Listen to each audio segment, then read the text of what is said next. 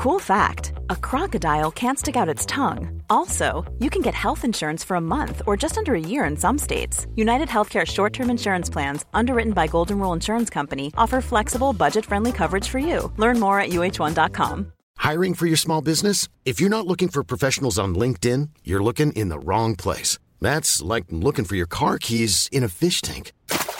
LinkedIn helps you hire professionals you can't find anywhere else, even those who aren't actively searching for a new job but might be open to the perfect role. In a given month, over 70% of LinkedIn users don't even visit other leading job sites. So start looking in the right place. With LinkedIn, you can hire professionals like a professional. Post your free job on linkedin.com slash people today.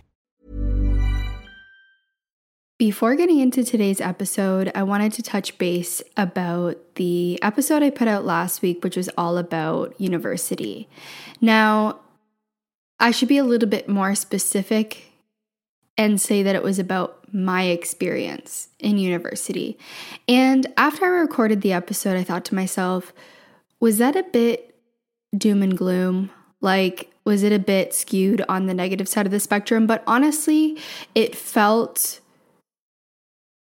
cathartic in a way to share things about this experience that I had that I felt kind of alone in feeling. And I felt like this was supposed to be this fun, exciting time. And although it was just like any life experience, there were things that I found challenging that I never really felt comfortable sharing or talking about. And really, that's the whole purpose of this podcast. However, the fear that I had in putting out this episode, you know, and the kind of insecurity that I felt about it being a bit on the negative side of the spectrum was reflected in one of the pieces of feedback. Not all, I got some really good feedback about the episode, predominantly positive feedback, but one thing came through, one comment came through that said I was looking for something that would be motivating and this was not it.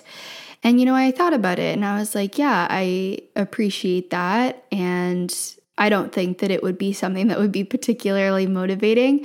But at the same time, I, if I didn't make this clear in the episode, I wanted to make it clear now. I have, first of all, zero regrets whatsoever about my university experience. There were really positive, really expansive, really exciting, fun, educational, you know, growth moments throughout that experience, of course. And my decision to take the approach that I did with last week's episode was actually just to speak to some of the nuance of that experience and speak to some of the aspects that I don't see being talked about as much, not to discourage anyone from going down that path, but more so to just validate that if you are thinking about it, or maybe you're in that experience and you're feeling any of these things, whether that's loneliness or trouble making friends, that that's okay. You're not alone. And not only are you not alone, there are things that can help with that. I spoke about how, yes, university was, especially at the beginning, a very lonely, kind of isolating experience, but it helped me to understand how important friendship and community was.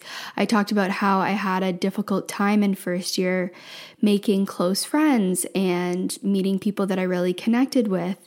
And that helped me to understand what I was looking for in friends.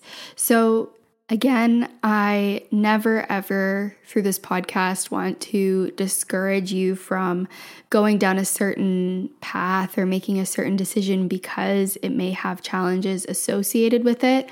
I am solely seeking to normalize certain conversations that I was lacking. And I really don't intend to convince anyone on this podcast, one way or another, to go to university, and not to go to university.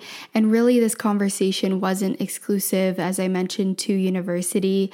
I wanted to talk about these themes in any scenario where we're breaking out of what we're comfortable with, so whether that's solo travel or moving away from home for the first time, and just to normalize that yes, it's fun. Yes, it's exciting. Yes, there's so much growth that can happen, but it's okay if in between those moments of fun and excitement, you're feeling that loneliness and isolation. I really do appreciate the feedback though. I know it's not always easy to give feedback, but it helps me so much to have ideas for future episodes, to understand how things are resonating. And so I definitely really appreciate that and appreciate if you continue to send me those comments. Okay, with that said, let's get into the topic for today.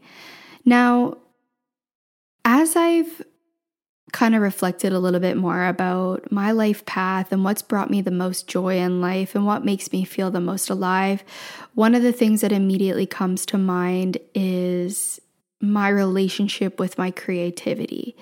And because this is so interconnected with basically my entire career and also just the way that I like to approach my life, it's really important to me to constantly be feeding that relationship and reflecting on it and trying to have a positive relationship with that aspect of my life.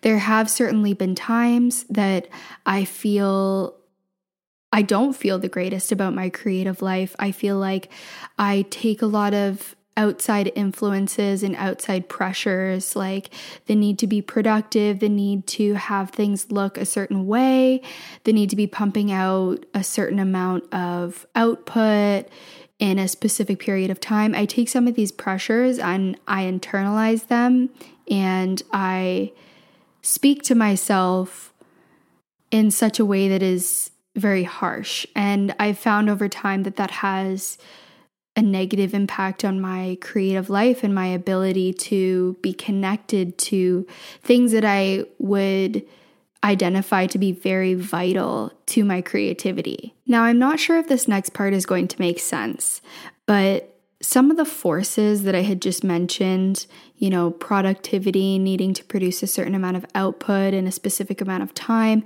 and some of these pressures that I've felt in a lot of my work life and a lot of my education life.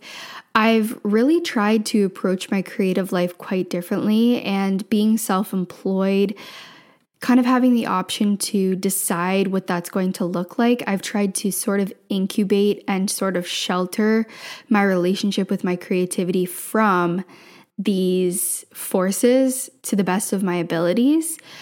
But I noticed that one way that I tried to do this was to not really read or consume anything about creativity because it kind of felt like I was being overly analytical to something that should be just natural. Part of me wonders if the reason that I've kind of avoided consuming specifically books about creativity is because I may still have an association with reading sort of educational or nonfiction things with academia and also with sort of a workplace environment and you know reading something in order to become more efficient in a specific area again kind of just reminds me of certain aspects of life where I felt like I needed to be a perfectionist and I needed to be extremely productive and analytical and all these things that again I wanted to incubate my creative life from.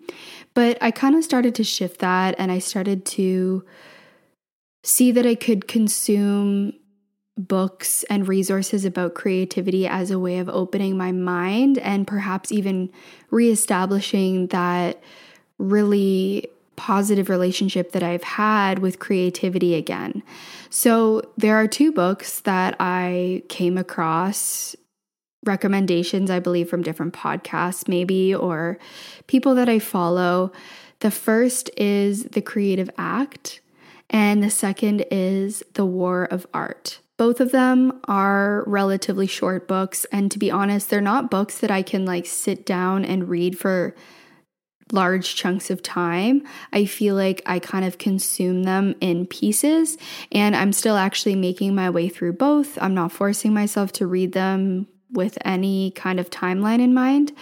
But what I've found is they've sparked a few different ideas and helped me to actually restore that relationship that I've had with creativity that feels really good, that is somewhat, you know, incubated from some of these things that have brought me a lot of anxiety. and that ultimately just make me feel really good as a creator, not just professionally, but you know, in my own personal life, in the way that I approach reality creation, manifestation, and allowing myself to define that relationship in a way that really works for me. One of my main takeaways as I was reading some of these books and kind of internalizing some of the messages and just reflecting a little bit more on my own relationship with creativity.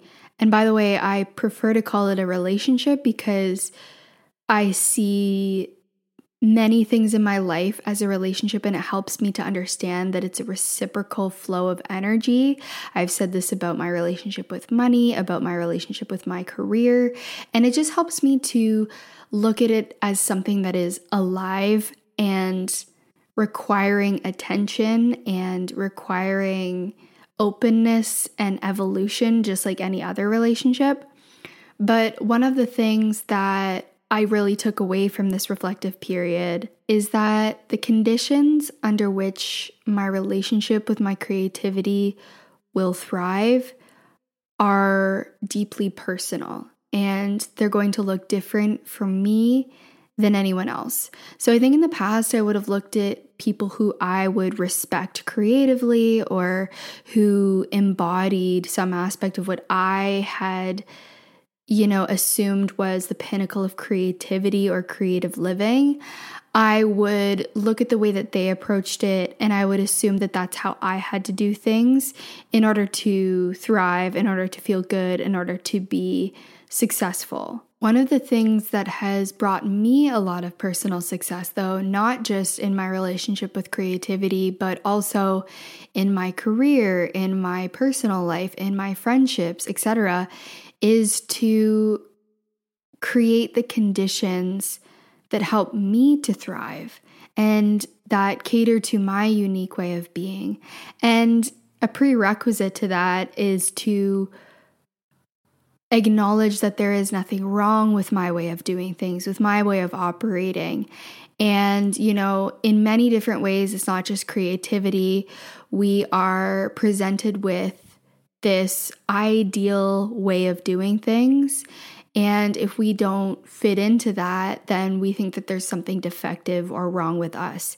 I have recently made it a very prominent goal of mine to notice when I'm feeling that way and to kind of eliminate those thoughts and to just at the very least be aware of them and when it comes to my creativity, something specifically that I've done actually that has been very, very helpful and it's very, very simple has been to just write down the thoughts that my inner critic is having every single time they come up. And I have a little list. It's just on my phone. It's very simple. And it just says, I think it says something like, delete these thoughts, just something very simple. And every time I have something come up that says you aren't successful because finish the sentence. So you aren't successful because you don't have a niche or what you're creating isn't interesting enough, or your life isn't interesting enough, or you're not doing really fun things. Any of these thoughts that come up, they go in the delete this list. And it's just a way for me to become aware of this never ending stream of thoughts that are telling me why I'm not experiencing a result that I desire, but that aren't really rooted in anything. Like they're not really rooted in reality. They're just external ideas I've come up with to separate myself from what it is that I desire. So I'm creating all of these attachments and all of these reasons why in my head I'm not where I want to be in this case, creatively. So the goal here is to restore the idea that the way that I am, creatively and otherwise, is not only okay, it's necessary. Me expressing myself exactly as I am is necessary in order for someone else to hear those things, to resonate with those things, to maybe gain something from it and gain something that will help their own relationship with creativity or any topic that I share here or anywhere in my creative kind of life. And as I restore that idea about myself, I see myself as worthy of having the right conditions in place to help my relationship with my creativity thrive. And just to give you a little glimpse into what my brainstorming or my creative process looks like for specifically this podcast is I will sit down, I will sometimes do a brain dump, and I will just kind of start to gather some thoughts and some ideas that will become a little bit more crystallized and then an episode will start to take shape. Now, as I was writing down my thoughts for this episode, for whatever reason, something that kept coming up was this idea of like a recipe or ingredients and the way that each individual approaches their specific recipe for creativity is going to look different. What they like is going to look different. Their taste is going to be different. So, the ingredients of your creative life and what will help you to thrive the most, what is going to feed your creative life the most, is going to look different from mine. But what I wanted to do with this episode is to share what I've identified so far are ingredients that really help me to feed my creative life. So, these are essentially the ingredients that nourish my creativity, that help me to feel really healthy from a creative standpoint, that nourish my relationship with my creativity.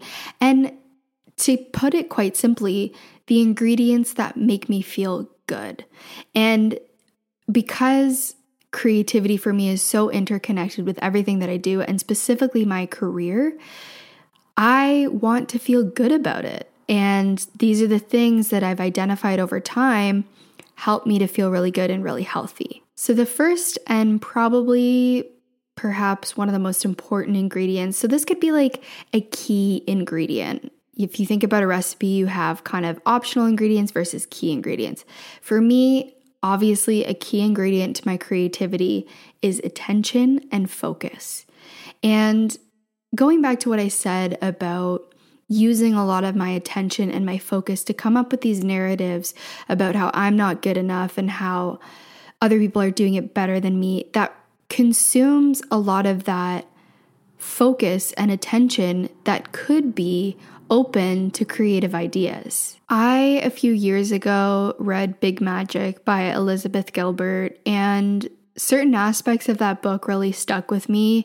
One of them was a way of thinking about creativity, which isn't necessarily like sitting down and like forcefully coming up with ideas necessarily, but it's more a quality of openness to a creative realm where there is a multitude of ideas and opportunities and inspiration waiting to kind of have a vessel to deliver those ideas and not to overcomplicate that and not to feel like, you know, it's this complicated thing that we have to do in order to come up with ideas and that ideas are only reserved for specific creative people who have such a meticulous creative routine and who are very disciplined.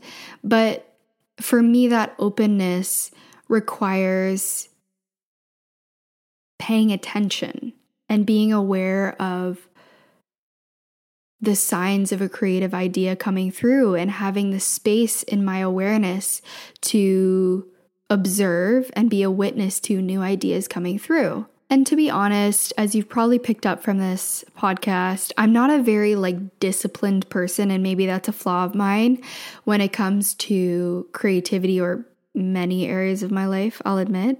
So I don't necessarily have a practice of like sitting down and focusing necessarily at the same time every day on a new creative idea.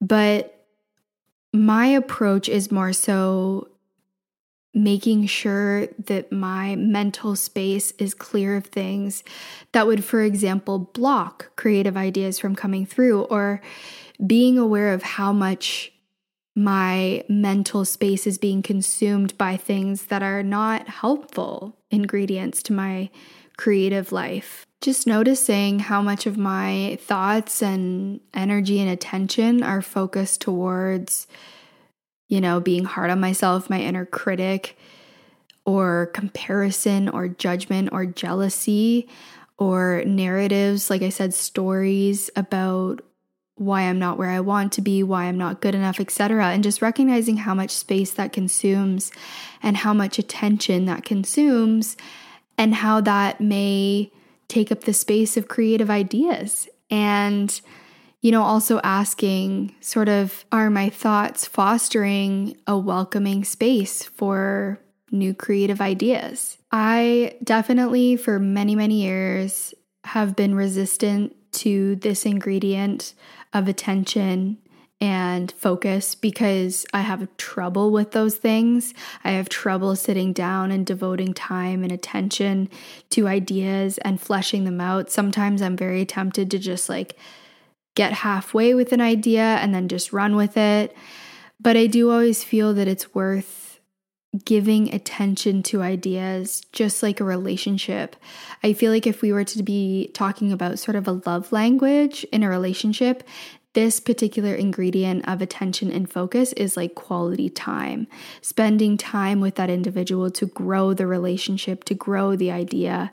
And that for me is probably one of the most challenging to not only actually give my attention and my focus to creative ideas, but also to clear my mental space from, you know, self judgment self editing, and ultimately, you know, my inner critic. On the topic of, you know, clearing space, something that goes hand in hand, an ingredient that goes hand in hand for me with attention is space.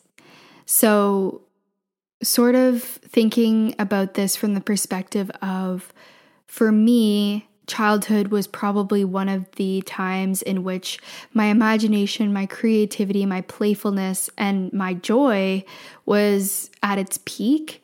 And one thing that was very prominent in my childhood was boredom. I didn't have a phone, I didn't have an iPad. My family didn't really have a TV, we didn't have cable. And I even remember like asking my dad, you know, what can I do? I'm bored.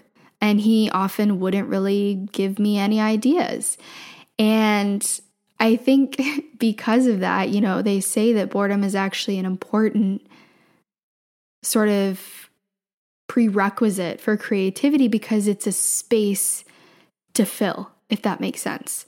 So if we're constantly preoccupied with you know, noise essentially, whether that's consuming something, consuming media, consuming.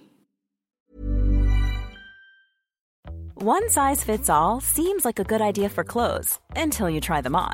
Same goes for healthcare. That's why United Healthcare offers flexible, budget friendly coverage for medical, vision, dental, and more. Learn more at uh1.com. There's never been a faster or easier way to start your weight loss journey than with PlushCare. PlushCare accepts most insurance plans and gives you online access to board-certified physicians who can prescribe FDA-approved weight loss medications like Wegovy and Zepbound for those who qualify. Take charge of your health and speak with a board-certified physician about a weight loss plan that's right for you. Get started today at plushcare.com slash weight loss. That's plushcare.com slash weight loss plushcare.com slash weight loss. Hey, it's Ryan Reynolds, and I'm here with Keith, co-star of my upcoming film, If, only in theaters May 17th. Do you want to tell people the big news? All right, I'll do it. Sign up now and you'll get unlimited for $15 a month in six months of Paramount Plus Essential Plan on us. Mintmobile.com slash switch. Upfront payment of $45 equivalent to $15 per month. Unlimited over 40 gigabytes per month. Face lower speeds. Videos at 480p. Active Mint customers by 531.24 get six months of Paramount Plus Essential Plan. Auto renews after six months. Offer ends May 31st, 2024. Separate Paramount Plus registration required. Terms and conditions apply if rated PG. Ever catch yourself eating the same flavorless dinner three days in a row? Dreaming of something better? Well, HelloFresh is your guilt-free dream come true, baby. It's me, Keke Palmer. Let's wake up those taste buds with hot, juicy pecan-crusted chicken or garlic butter shrimp scampi. Mm. Hello Fresh. Stop dreaming of all the delicious possibilities and dig in at HelloFresh.com. Let's get this dinner party started.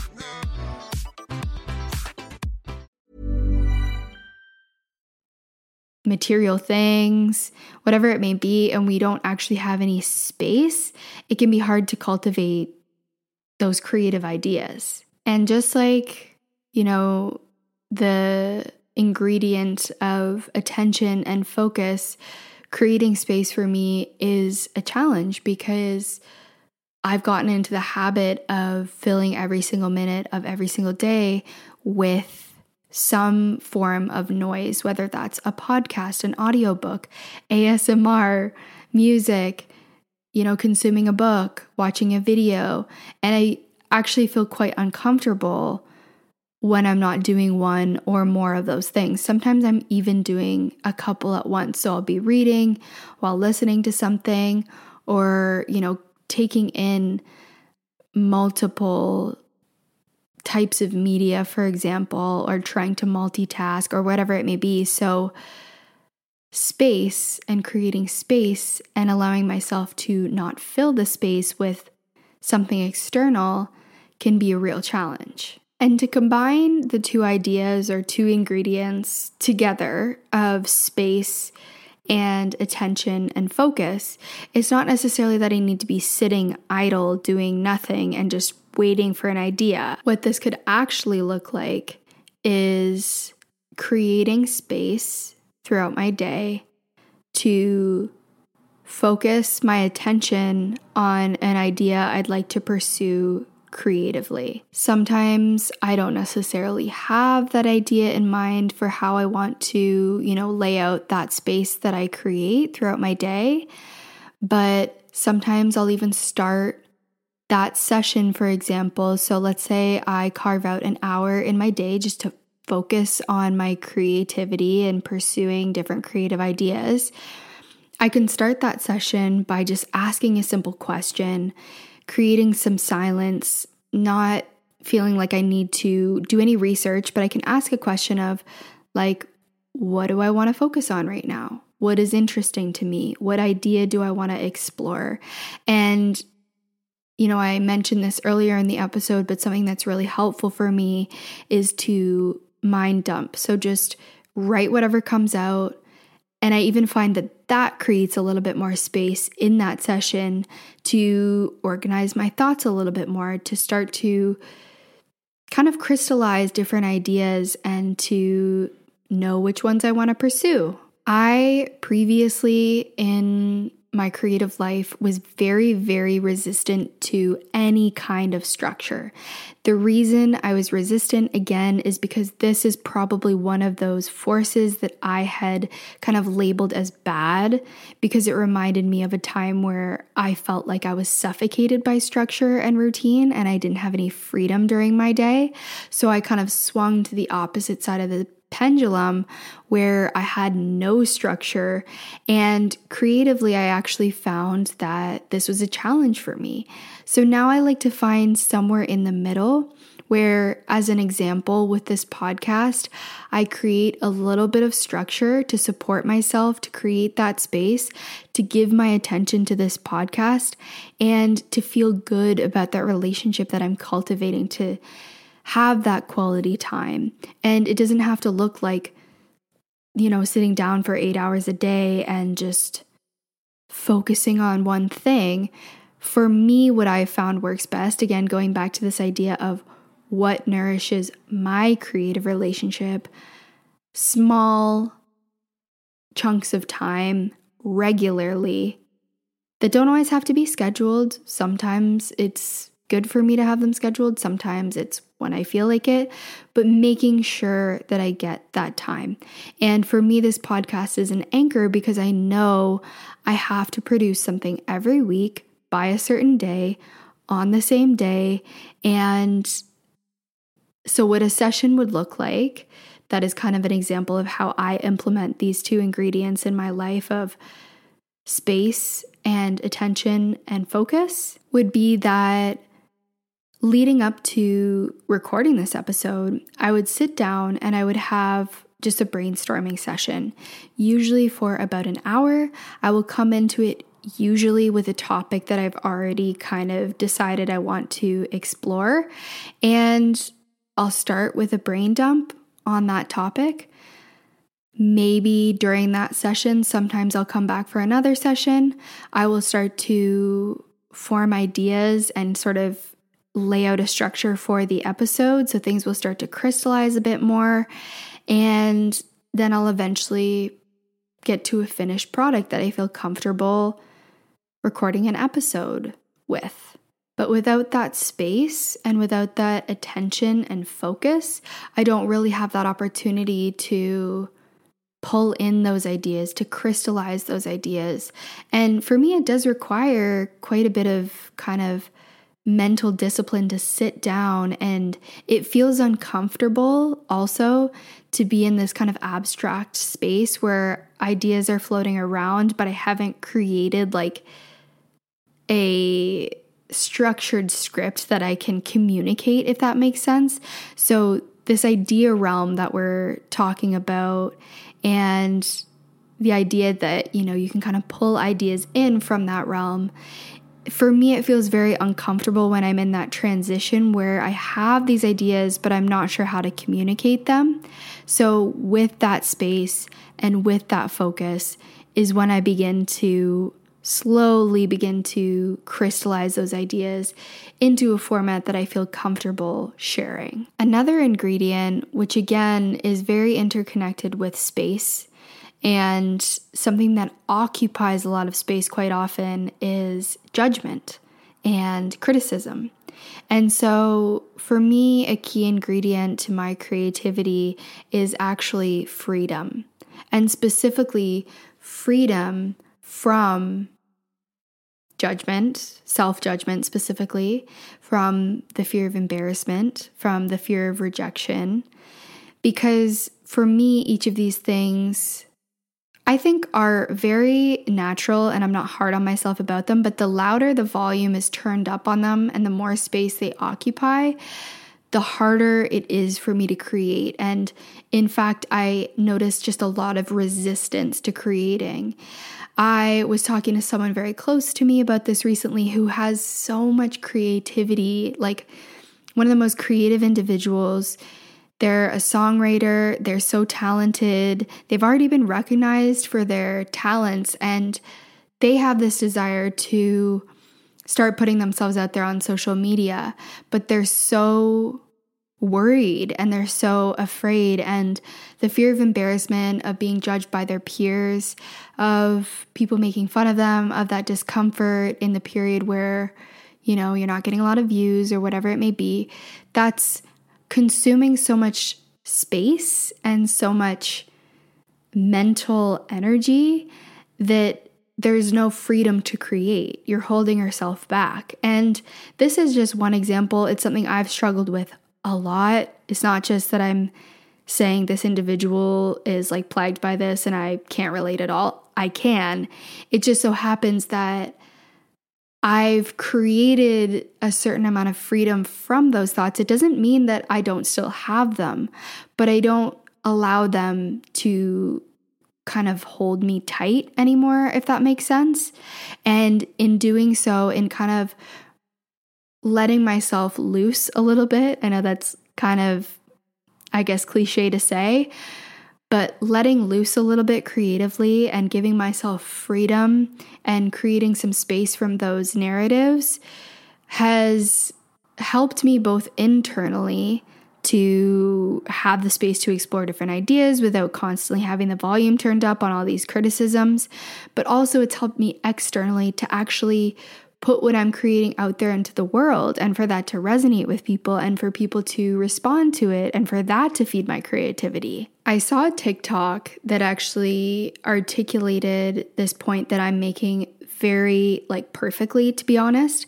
It's by this creator who's called Kitty Nor, I believe it's pronounced. Kitty and then K N O R R. I will leave the exact video in the show notes, but basically, what they're saying in the video is that not expressing, or I guess repressing creative impulses or repressing creative ideas is equivalent to repressing emotions because our creative energy, our creative expression are aspects of our vitality.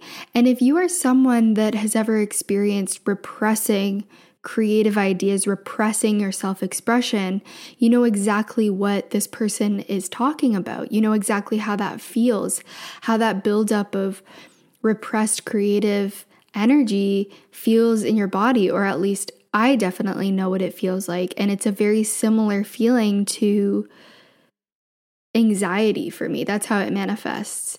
It manifests as a buildup of just kind of this anxious energy because I'm not allowing these ideas and these impulses to be expressed. So, an equivalent of this for me is if I don't communicate something that is on my mind, let's say in a relationship with my partner, thinking of creativity in the same way of over time repressing, repressing, repressing isn't going to feed that relationship in a healthy way.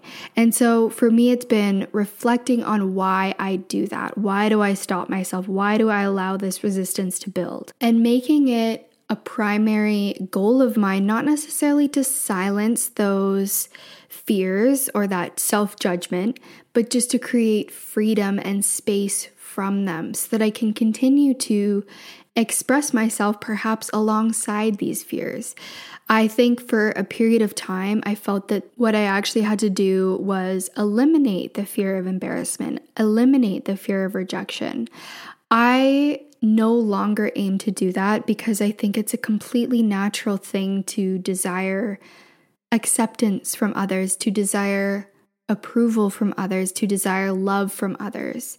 But at the same time, to not allow the desire for these things to stop us from authentically expressing our emotions, our creativity, our thoughts, our feelings, etc. The approach becomes not to eliminate these things, but for me to turn down the volume on them. And the relationship that each of us has with these inner sources of resistance, like the fear of abandonment or embarrassment or rejection, is likely going to be informed by our life experience, by our past, and therefore the way that we navigate those sources of resistance or the way that we turn down the volume on those sources of resistance is going to look different. For me, what that's looked like is talking about my fears, you know, articulating them even just in a journal,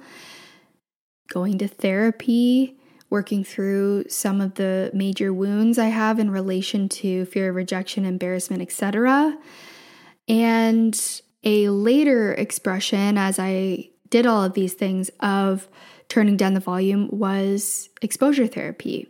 And I've talked about this so many times, not necessarily feeling like I needed to just force my way out of those fears, but to slowly expose myself to the thing that I'm afraid of and show myself that it's okay. That for me really helps to turn down the volume on some of these inner sources of resistance. And just like my relationship with anything, my relationship with these fears and these things that are preventing me from fully expressing myself creatively evolves over time. And what helps to turn down the volume evolves over time. And something I mentioned at the beginning of this episode that is helping me in this chapter I find myself in is simply naming these resistant thoughts, we'll call them. These thoughts that are resisting the idea that I could be capable of creatively expressing myself and that I could be successful in doing so. So, thoughts that separate me as a creator with my desired reality of being a successful creator, for example, or even just freely creatively expressing myself. Things like, I'm not funny enough. I don't have a bold enough personality. My life isn't interesting enough. Things that say that where I am right now and what I have to express is not good enough, so I'm not going to express anything right now. I'm going to wait until I'm funny enough or I'm interesting enough, for example. So, creating a list, naming those thoughts. And for me, I always like to come up with like interesting ways of looking at them. And for me right now, having this idea of like deleting those from my being is resonating with me. But again, there's so many different ways you could approach this.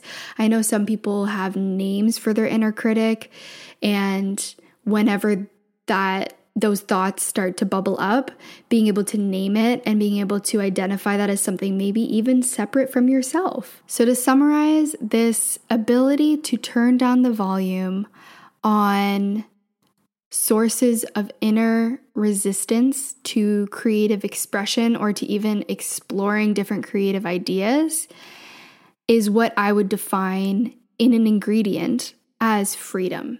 So, that is something that is also extremely important to nourishing my creative life. We have three more ingredients, and this next one, sometimes I really don't like using this expression because it sounds like a buzzword, but I seriously don't know of any other way to frame it. And this ingredient is an abundance mindset. So sometimes when I'm feeling really creatively sluggish or my relationship with my creativity isn't feeling good, let's just say, I am buying into the idea that there is a shortage of ideas and, you know, someone else has better ideas and I'm never going to be able to access them because, you know, there's only so much to go around. There's only so m- many ways, excuse me, of expressing. And you know, kind of always feeling like late to the trends, not on top of it, and just like, you know, there's only so much to go around essentially. The reality is, thoughts and beliefs and narratives of this nature that ideas are finite and there's only so much to go around and they're reserved for specific types of people. They don't support or feed my relationship with my creativity in any helpful or beneficial way. When I notice myself slipping into this way of thinking when it comes to creativity that I think could be defined as lack mentality or lack mindset, I have a completely different relationship to creativity as when I shift out of that thinking and identify more with a sort of abundance mindset, with the belief and the narrative that there are plenty of ideas to go around, there's no shortage of ideas and ways of creatively expressing. And, you know, when I find myself in that mode of thinking, I have such a healthy, nourishing, pleasant experience creatively. And so for me, it's worth noticing when I'm slipping into that lack mindset and just interrupting those thoughts. Another way that I find this expressing itself, this lack mentality, is I'll have this attachment to certain ideas and, you know, specifically ideas that have been very successful for me. So if I launch a series on the podcast or on TikTok and it does really well, but then creatively I feel that it's run its course for that moment and I don't really have anything else to give to that series, for example, I start to slip into lack mentality of, oh no, like, you know, my success has run out, my good luck has run out, I'm not going to be able to continue this series because it doesn't feel fresh anymore. So, like, my time is done. I imagine what that feels like. I imagine that that's what it feels like to be an artist who has like a really successful song or a couple of songs, and then the detachment that you would have to that success. And you know, perhaps there's a bit of anxiety there of like, am I going to be able to replicate that success? And I think sometimes how that is expressed for me, that fear that I'm not going to be able to replicate that success, is to continue trying to milk that success and run on it even when I don't feel good doing that. So you can imagine how that doesn't feel good from a relationship standpoint to be fixated on a specific chapter and not to allow the relationship to evolve. And for me, that's very rooted in lack mentality and thinking that, you know, my access to this type of success is finite and you know, it's kind of run its course. And if I don't continue on this specific topic, for example, with this specific idea, I'm never going to experience that again. The thing is, if we think again back to some of the previous ingredients that I shared space, for example, attention and focus. Releasing the attachment to the old creates room and space for the new. So, because for me, my creative expression requires attention and focus. If I'm continuing to ruminate on a past success and I'm continuing to run these narratives that I'll never have that experience again, that consumes a lot of my creative faculties and consumes a lot of my attention and focus and isn't allowing that space for new, fresh ideas.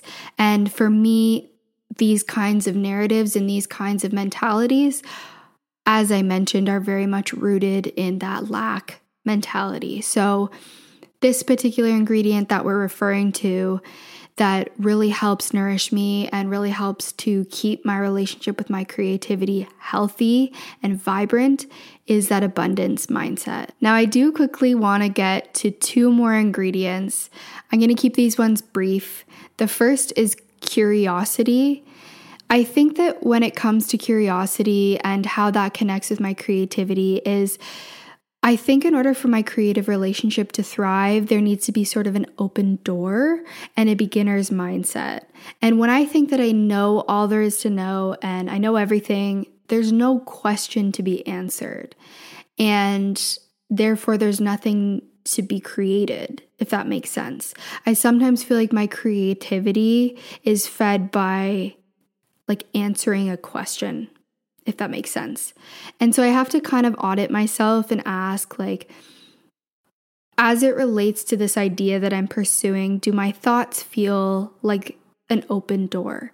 And does it feel like I'm cultivating again that space in order for something to flow into? And when I'm sure of something, when I feel like I have all the information, when I feel not curious, to be honest, that's when I feel that that door is closed and I'm not really allowing that opportunity for something to come through. And then the final ingredient that I wanted to share in today's episode is inspiration. And when I've thought about how I relate to the outside world and exposure to new ideas, I've come to this place where I like to think of the outside world and things that I'm being exposed to, other people that I'm being exposed to, other ideas as options. Or, in other words, choices I can make and I can experiment with to express myself creatively, to express a new form of me and to see what that feels like. And I think sometimes, you know, we get fixated on judgment. So we'll see something that we don't like and we feel the need to judge. Don't get me wrong, I'm doing this all the time.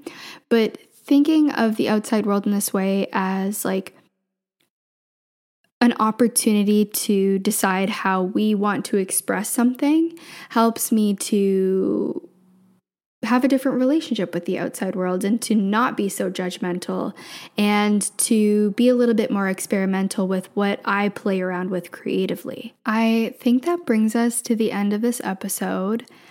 I hope that you enjoyed. I would love to hear your thoughts on this one, as I would every single episode, but I kind of felt like this was a bit of an experiment. And I wasn't sure if my way of like thinking about it would resonate with you. And so I would really love to hear your thoughts. I do sort of feel like this could lead to a part two because there's so many more things that I could say.